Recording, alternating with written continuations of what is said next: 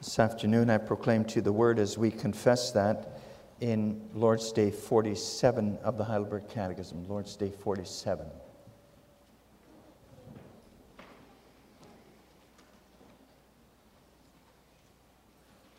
And there we confess the following. What is the first petition of the Lord's Prayer then?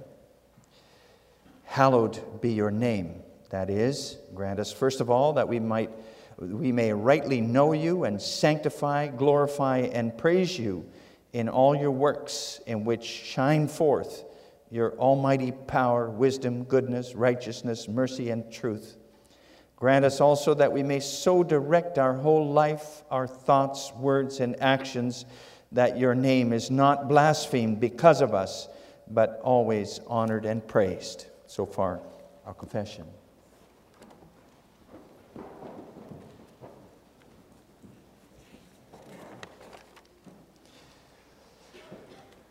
Brothers and sisters in the Lord, and that includes you, boys and girls, you belong to the Lord. What do you think the most important thing should be when you what do you think the most important thing you should, you should ask for when you approach God in prayer? Good health, blessing on your work, a job if you don't have one, or that God would help you with school once that starts again this week, or that, or maybe further afield, that He helps people in suffering in war zones. You see that on the news. Those people um, are also suffering there, and all, you see all kinds of things to pray for, and, and all important things, certainly. But notice that the Lord Jesus taught us to pray before anything else. Notice that he puts the honoring of God's name first as the, the first thing to ask for in prayer. First and foremost, that God receives the praise and the glory he has a right to from us. Hallowed be your name. He puts that petition on our lips. And that means help us hold up your name as special, as awesome. You see, in the Lord's Prayer, our Savior brought everything together and taught us how to ask for all that we need for body and soul. That's how Lord's Day 45 put it in answer 118 that we are to pray for all that we need for body and soul as then contained in the prayer which Christ Himself taught us. So, this is here He's teaching us to pray for everything we need for body and soul. And the very top of the list of our needs for body and soul is that we hallow God's name. And that means, as we confess Lord's Day 47, grant us, first of all, that we may rightly know you, sanctify, glorify and praise you in all your works. That's our biggest need. We need that prayer. That's our biggest need to we think maybe health, work, strength to deal with difficulties and so on, but God and His glory in our lives is our number one need. And so I proclaim the gospel to you this afternoon as we confess it in Lord's Day 47 with this theme Christ taught us to pray that we glorify God with our whole life. Christ taught us to pray that we may glorify God with our whole life. The Lord's Prayer congregation is often described as the, the perfect prayer because it was taught, of course, by the Lord Jesus Christ Himself, the Son of God what he did when he was here on earth, he did perfectly. So, also when he taught his disciples to pray, perfect, perfect instruction on how to pray. He knows exactly what we need to pray to the Father in heaven, what we need to ask from him. And he ordered the prayer that he taught us into six petitions, and he taught them in exactly the right order with the honoring of God's name first, then, as we mentioned. So the Lord Jesus formulated this prayer very carefully. And you see that also in the fact that there is a close connection of this prayer with the law of God, the Ten Commandments. There's a clear connection between the law from God the Father and the prayer to God the Father. For the first part of the law is about honoring God above all. He's central to the first part of the law. The first part of the law about loving God. No other gods besides Him. No graven images of Him. No human representations of Him. No misuse of His name. Keeping His day. God is first in the Ten Commandments. The first part of the law is about loving Him. Well, the Lord Jesus Christ used the same pattern when He taught His disciples the Lord's Prayer. God first. Our needs in relation to God first of all. That we hallow His name. That we live for His coming kingdom. That His will be done by us. You see, in the construction of the Lord's Prayer, Jesus actually followed the structure of His Father's commandments. And of course, you know, if you think about that with the structure, then you realize that the Lord Jesus is teaching us here too that we ought to think about the structure of our prayers. Not that prayers always have to consist of nicely constructed petitions or so. God will also know how to respond to a prayer that is just stuttered out in time of extreme trouble, or shouted out, or even just said in your heart. After all, He knows what we need even before we ask. But our, our Savior does teach us in the Lord's Prayer that God's glory needs to be foremost in prayer. That we don't just come to God with a whole wish list of things pertaining to ourselves what's bothering me, my troubles, my pains, my feelings, my wants, but that God's cause comes first because it's ultimately all about Him, His glory. Okay, so much about the structure of the Lord's Prayer. Now, about the first petition, hallowed be your name. What does it actually mean to hallow God's name? And Lord's Day 47 explains that it essentially means sanctifying, Uh, lifting up, setting apart from everything, sanctifying, glorifying, and praising God in all his works because of who he is and what he has done and what he still does. It means praising God in prayer and song above all. Also in song. The songs here in the worship services aren't here as a kind of a filler for the worship service to extend it a bit.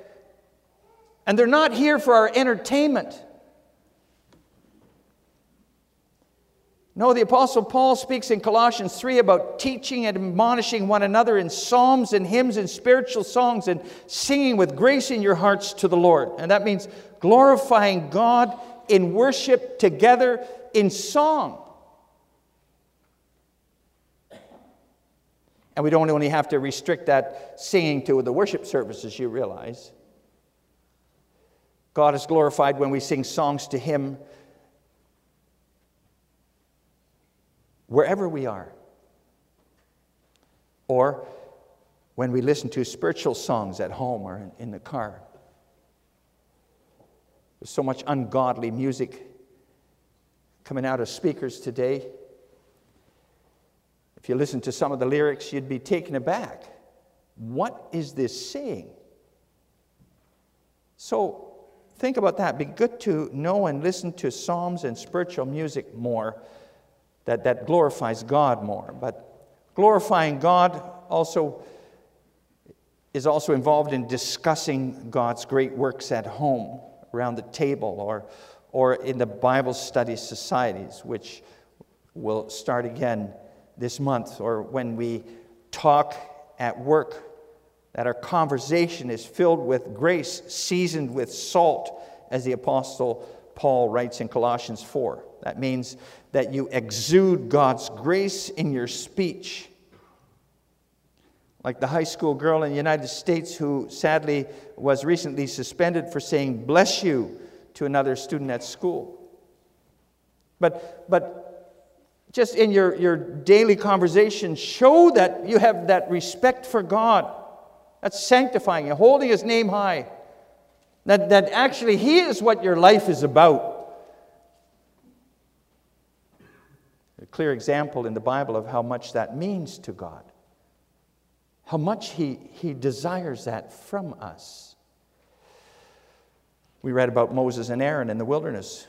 The Israelites were complaining again. They were thirsty, had no water, said they would have been better off if they had stayed in Egypt. There was more food to eat there and water to drink. And the Lord God then told Moses and Aaron to speak to that rock that was there, and he, he would give water from it. And what did Moses do? He didn't speak to the rock with grace as the Lord had commanded him to do. No, he said, he said there, standing by the rock, Must we bring you water out of this rock? And then he, he struck that rock twice in anger, we could say, in frustration. The result of that was that the Lord was angry with Moses and Aaron, and they wouldn't be allowed to enter the promised land. That was a pretty heavy punishment for those men who had led the, the people of Israel out of Egypt and towards the promised land for so many years through the wilderness.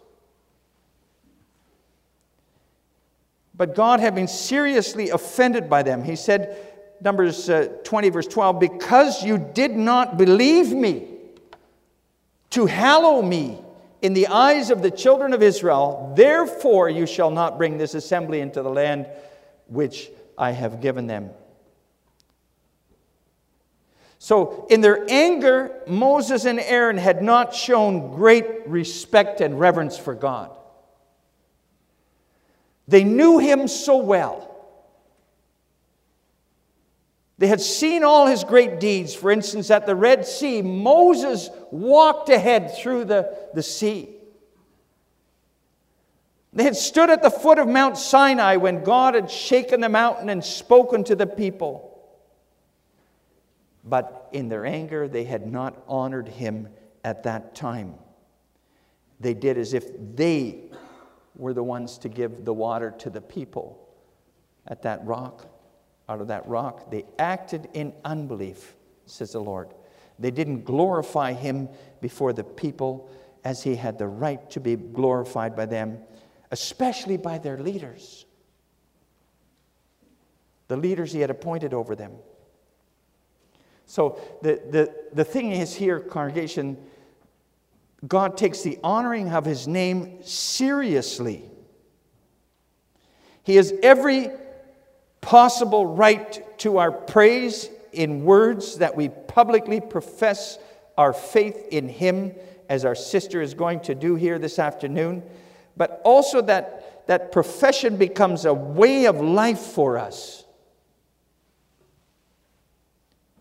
For we see in Lord's Day 47 that the hallowing of God's name has to do with our whole life. Grant that we may so direct our whole life, our thoughts, words, and actions, that your name is not blasphemed because of us, but always honored and praised. So, not only honor God with thoughts and words, but especially how you, in how you live as a, as a child of God.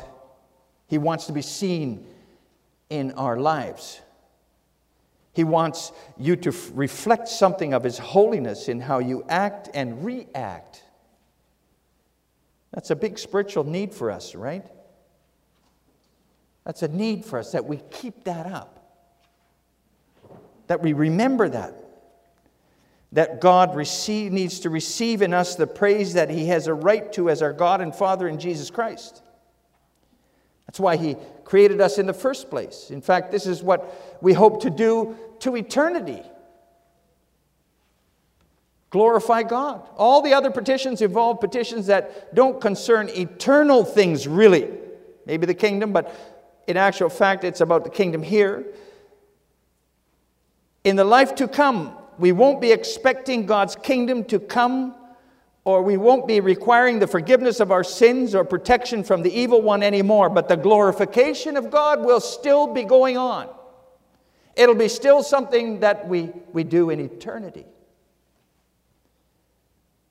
However, brothers and sisters, boys and girls, in order to glorify God, we have to know who He is and what He has done, especially in Christ His Son. And that's why the explanation of the first petition in Lord's Day 47 begins Grant us, first of all, that we may rightly know you. And that's our, our biggest need then in life, to, to know God rightly. But you might wonder is there really that much need to pray for Him, to know Him rightly, as we're all Christians here in church? We've all read and heard so much about God, haven't we? The Bible. Most of us have professed our faith in Him, right? So we know God. We know God. Well, maybe, maybe you know a lot about God from the Bible. And maybe you're confident that what's taught in this church about Him, the confessions here, is the right knowledge of God ordered and gathered from the Bible over time. But it could be that you know a lot about God and about Jesus Christ, His Son, and the Spirit who proceeds from them both, and all the doctrines of Holy Scripture, but in the meantime, that triune God is still distant from your heart. That your knowledge of God is all theological construction but you don't know Him as your personal God and Father in Christ through the Spirit. You see, then the Bible speaks of knowing God. When, the Bible speaks of knowing God, it, it doesn't only mean head knowledge, but above all, your heart knowledge. Knowing God personally as your God, knowing Him in the sense of having a real living relationship with Him. That when you are somewhere, you know He is there. And He's a real presence in your life as your strength and your song, as someone who is close to you and always and everywhere, wherever you are, who you experience, whose care you experience from day to day. So, knowing Him rightly doesn't only mean knowing all the right doctrines, but it means knowing Him as your loving and merciful Father in heaven through Jesus Christ, who has promised to provide you with all good and avert all evil or turn it to your benefit, as was stated at your baptism. That's implied in Lord's Day 47 when it says there that we ask that we can glorify God in all His works, all, in everything that happens to you in this life. I don't think we're we, we'd have a lot of difficulty praising God when things are going really good for us, right? Praise God for all the good things He graciously sends our way. The time He gives us here that we can enjoy vacation time too. And we have no complaints then. Thank you, Lord. We're healthy, we have income, house to live in, family, good friends, reason to count all our blessings and to glorify God for them. What if it all goes radically different for us, brothers and sisters, boys and girls? If you have every reason to complain about your life, your, your circumstances, think of Job in the section we read from Job 1. Job had to deal with one disaster after another. What if you had a you felt a sudden pain somewhere and, and you were told you, you, you have cancer and you have so long to live? What if you lost your job and your income? And you wonder what you're going to live from next week, next month? What if you have a child who goes his or her own way, no interest or God in God or church? And you struggle with that or marriage with all kinds of tensions. Or if you're plagued by guilt feelings because of that one evil thing in your life that you've asked God so often to take away from you, but which doesn't go away. What then? What do you do then with all those nice words about God in Lord's Day 47? His wisdom, goodness, righteousness, mercy, and truth, that you glorify Him for those things. What, what can you do with all that if you don't see any of that in your life, or hardly any? How can you sanctify, glorify, and praise God then? But also, then, your Father in Christ wants you to praise and glorify Him. And He all has a right to that from you then, too. Also, when your life is in disaster mode, when the waves crash over you, billows crash over you, as the psalm says, so also then, he wants you to trust His goodness and wisdom and righteousness, to honor and praise Him for those things. And you realize then how, how difficult it can be to, to glorify God then. And how much you actually need to learn to pray. Help me to trust you and to hallow your name in the good days, but also in the bad. Help me, Lord, also, also in the bad, but also in the good days, because then I so easily presume on your goodness. But also in the bad days, for when your goodness and mercy aren't so obvious to me or not, I can't see them at all, I easily become angry and rebellious against you, frustrated with you. Congregation, I mentioned Job. He, he was a blameless and upright man. You can read that at the beginning of Job 1. No one as blameless and upright as my servant Job, God said. Well, no wonder, Satan said. You made everything go well for him, you blessed him. It's no, no biggie to be so blameless and God, godly then, to praise God then. But if you took away those things that you gave him, if you, you took them away now, what then? Would he be so upright to praise you then, God? Satan said, He'll curse you to your face. And then God said, Okay, let's see if that's the case. And I give him over to you. And then God gave Satan permission to take away those good things that Job enjoyed. But you know, you know how it goes. What a defeat that was for Satan. Job continued to trust his God and to praise him, even though he didn't understand what was going on, even though he couldn't see his goodness and mercy anymore.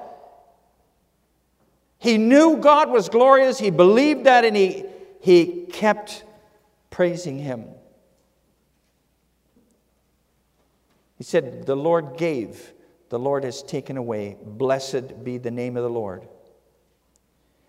And you can be sure that it was a huge struggle for Job to get those words out, out of his mouth.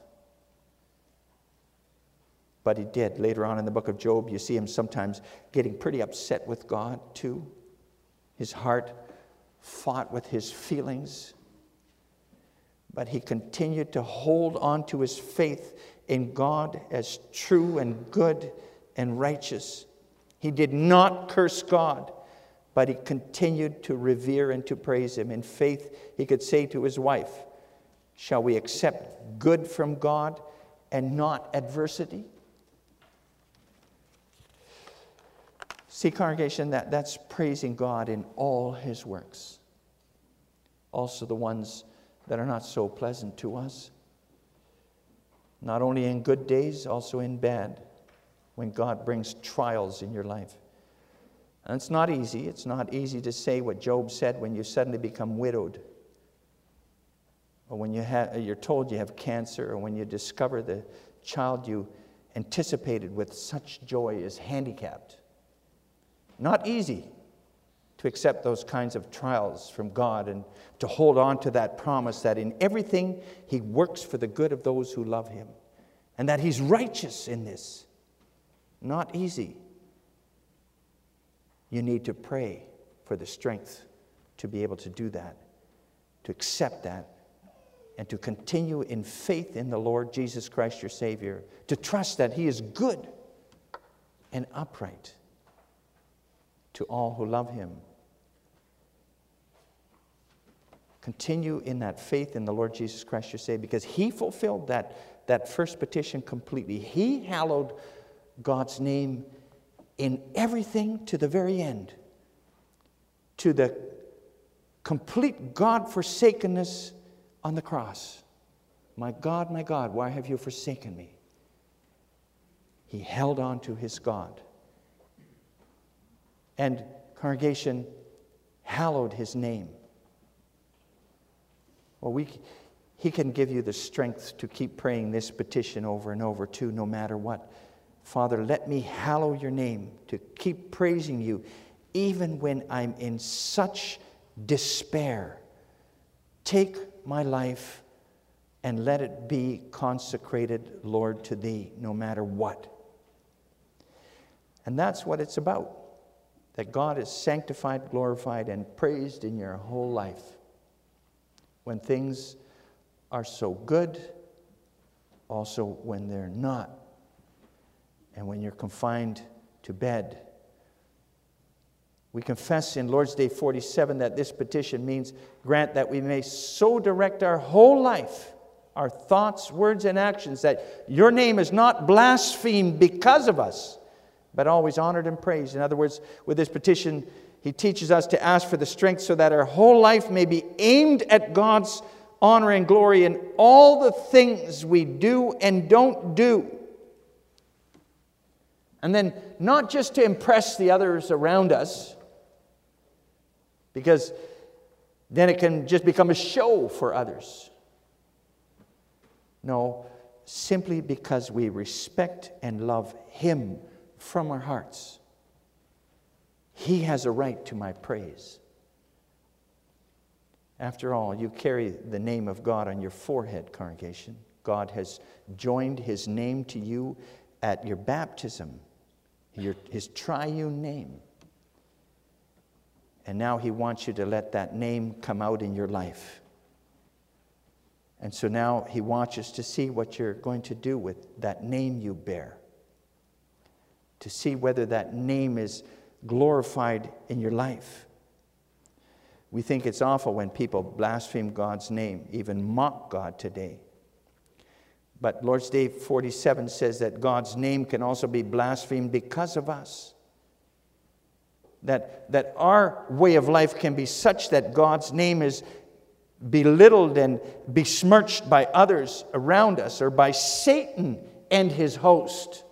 That Satan laughs and says, to God. You see those people? They have your name on their foreheads, and look at what they're doing. Think about it, congregation. We should be letters of recommendation for the good name of our Heavenly Father. Others should be able to read how good and great and worthy of honor God's name is in our whole manner of, of living, talking, are you a living letter of Christ? The world around us looks closely and they notice pretty quickly if your faith is real or if it's just a pious front, something on the outside. Satan looks carefully and he rubs his hands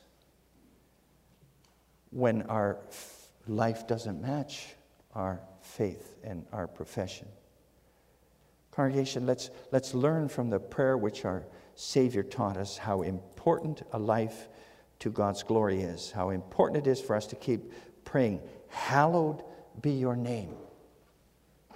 God will certainly hear when we pray that petition from the heart. He will help, He will give insight because He loves to see His name honored and glorified. And He has the right to have it honored and glorified. And his name will be glorified. Because in Revelation 15, 3 and 4, we read, we're told that John saw all God's elect in a vision, and they were singing the song of Moses and of the Lamb. And they were saying, Great and marvelous are your works, Lord God Almighty. Just and true are your ways, O King of the saints. And these people have been through all kinds of things in their lives.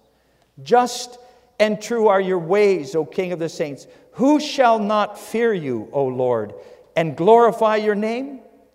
For you alone are holy, for all nations shall come and worship before you, for your judgments have been manifested. Amen. Let us pray.